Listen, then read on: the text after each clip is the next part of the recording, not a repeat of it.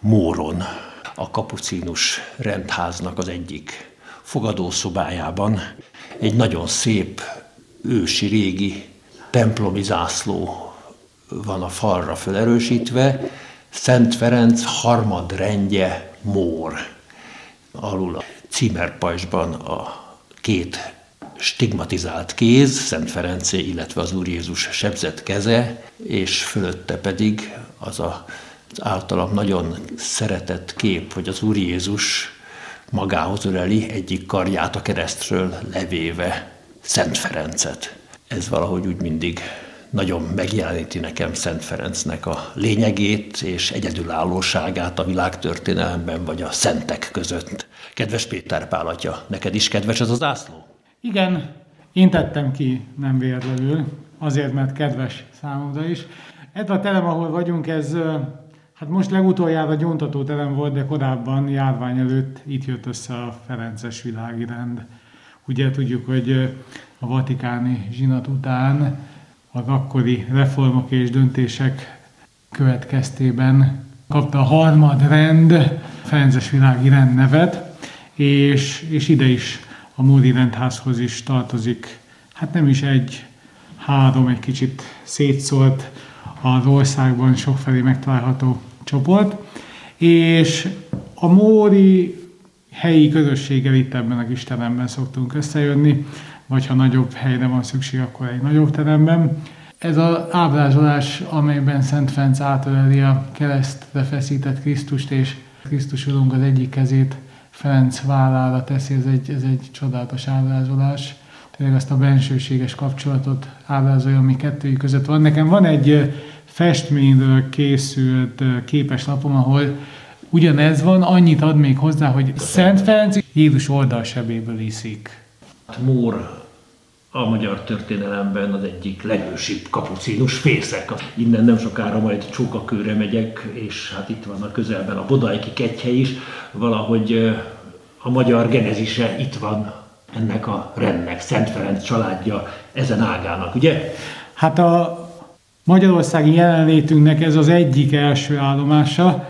Az első, abszolút első, most nincs Magyarország területén, hanem a felvidéken van Bazin. De ez egy nagyon jelentős hely, és számunkra nagyon nagy öröm, és számomra egy különösen kedves dolog, hogy, hogy nem pusztán csak ide kerültünk, hanem kötődünk ide. Miért mondom ezt? Azért, mert 1601-ben itt volt egy csókakői, vagy más néven székesfehérvári csata, ahol voltak kapucinusok. Ugye a kapucinusok azok a török ellenes háborúkkal jutottak Magyarországra, Esztergom alatt haltak meg az első kapucinusok, ezt szerintem nem nagyon tudják, és aztán méltatlanul elfelejtkezünk arról, hogy, hogy bizony akár ebben a csókakői csatában, vagy Buda felszabadításánál kapucinusok mennyire jelentős szerepet játszottak. Itt módon Brindisi Szentlőrinc.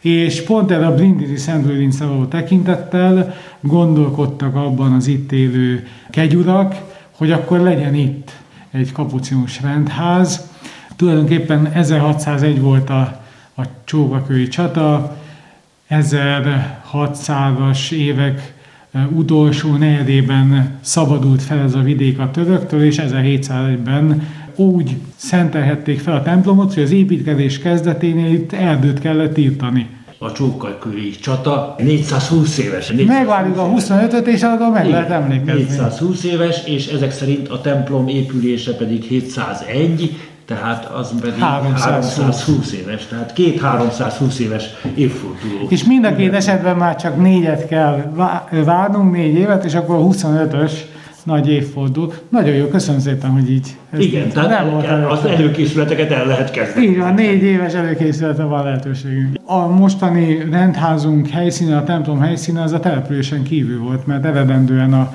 kapucinus szeretesek, ugye a Fenzes lelki család tagjaként azt a karaktert vitték ebből születtek, és ezt vitték, hogy, hogy ők a szemlélődőbe ágat alkotják, azt a Szent Ferencet tartották nagyon kedvesen maguk előtt, aki az év kétharmadát remetesében töltötte. És hát a első rendházaink, Camerino, Olaszországban, Umbria, és így tovább ezek a vidékek, ezek minden a, város a település közelében, de a településen kívül voltak. Így történt itt Módon is. Aztán, ha ma valaki eljön Módra, akkor látja, hogy körül nőtt bennünket a város, és most már tulajdonképpen a főtér mellett vagyunk szinte, vagy a, a központi park egyik része vagyunk mi is.